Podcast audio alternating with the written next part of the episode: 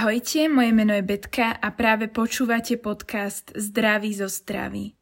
Podcast, ktorý rozpráva o skutočnej a nedocenenej hodnote zdravej výživy a životného štýlu.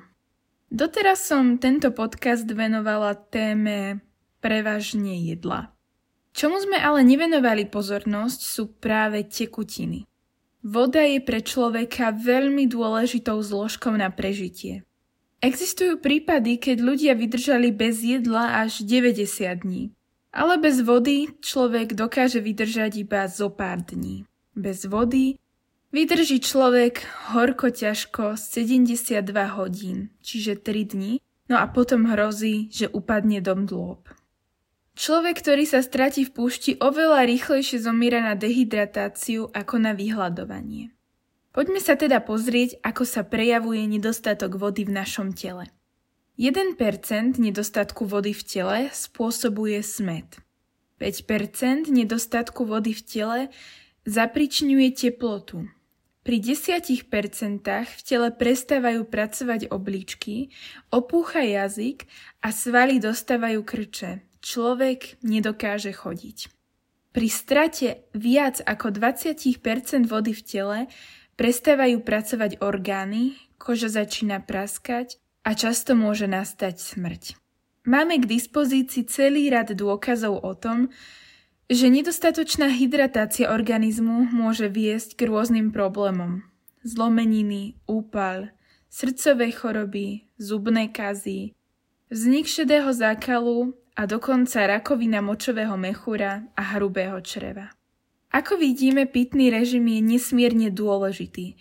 Dokonca jedným z najdôležitejších opatrení pri úprave spôsobu života. Je dôležité príjmať dostatok vody, aby obličky mali možnosť uvoľnené toxické látky vylúčovať bez rizika poškodenia.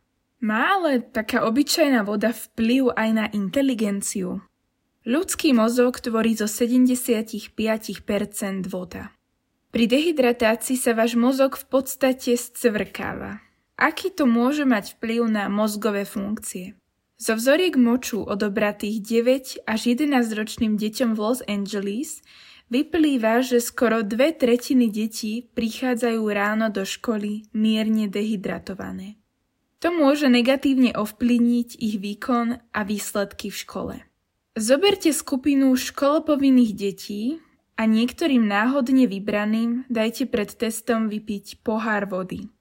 Ktoré deti v teste lepšie obstoja? Samozrejme tie, ktoré dostali pohár vody.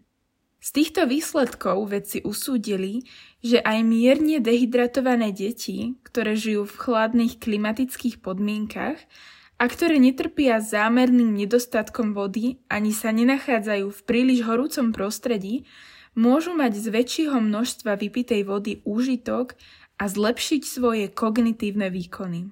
Miera hydratácie môže pôsobiť aj na vašu náladu.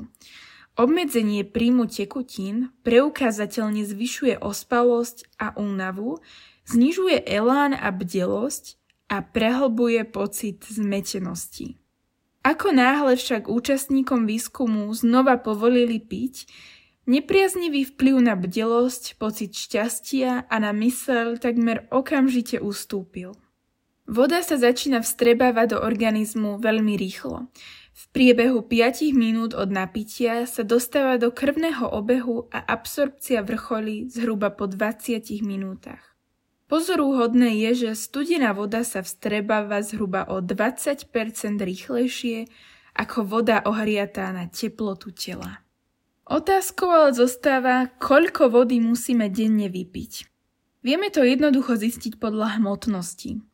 Na každých 15 kg hmotnosti by sme mali vypiť pol litra vody.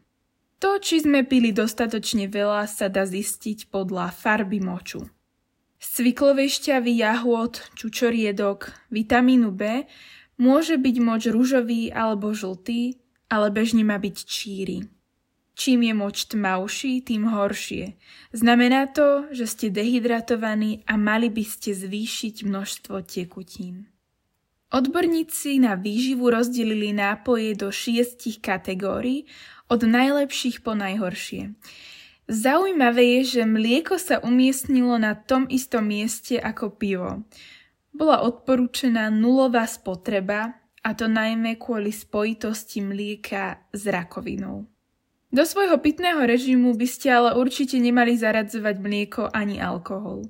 Vodu príjmame vo všetkých nápojov, vrátane kofeínových, ale s výnimkou nápojov s vysokým obsahom alkoholu, ako sú víno či liehoviny.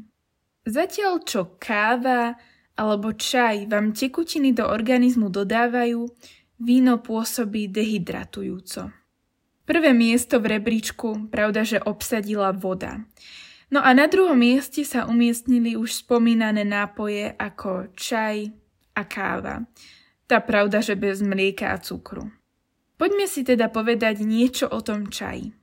Čierny, zelený a biely čaj sa pripravujú z toho istého kríka. Bylinkový čaj sa pripravuje zaliatím akejkoľvek inej rastliny horúcou vodou. Čajovník je ale skutočne úžasná rastlina. Fitonutrienty, ktoré obsahuje, majú schopnosť odvrátiť chorobu už len tým, že ho priložíte na kožu. Čo ale dokáže pri vnútornom užívaní? Pitie čaju sa spája so zníženým rizikom vzniku diabetu, vypadávania zubov a až o polovicu nižším nebezpečím úmrtia na zápal plúc. Z priaznivých účinkov čaju ťažia aj ľudia trpiaci na sezónne alergie. Randomizované pokusy ukázali, že asi 3 šálky japonského zeleného čaju denne 6 až 10 týždňov pred začiatkom pelovej sezóny postupne redukujú alergické príznaky. Na to sa predsa nedá vykašľať. Pitie akýchkoľvek tekutín je kľúčové pre naše zdravie. Ak nás čistá voda omrzela, môžeme si niekedy na miesto nej dať pohár zeleného čaju, alebo čo veľmi rada robím ja, najmä v letných dňoch, je pridať do čistej vody mrazené ovocie ako napríklad jahody alebo čučoriedky. Prípadne aj nejakú tú kvapku ovocnej šťavy.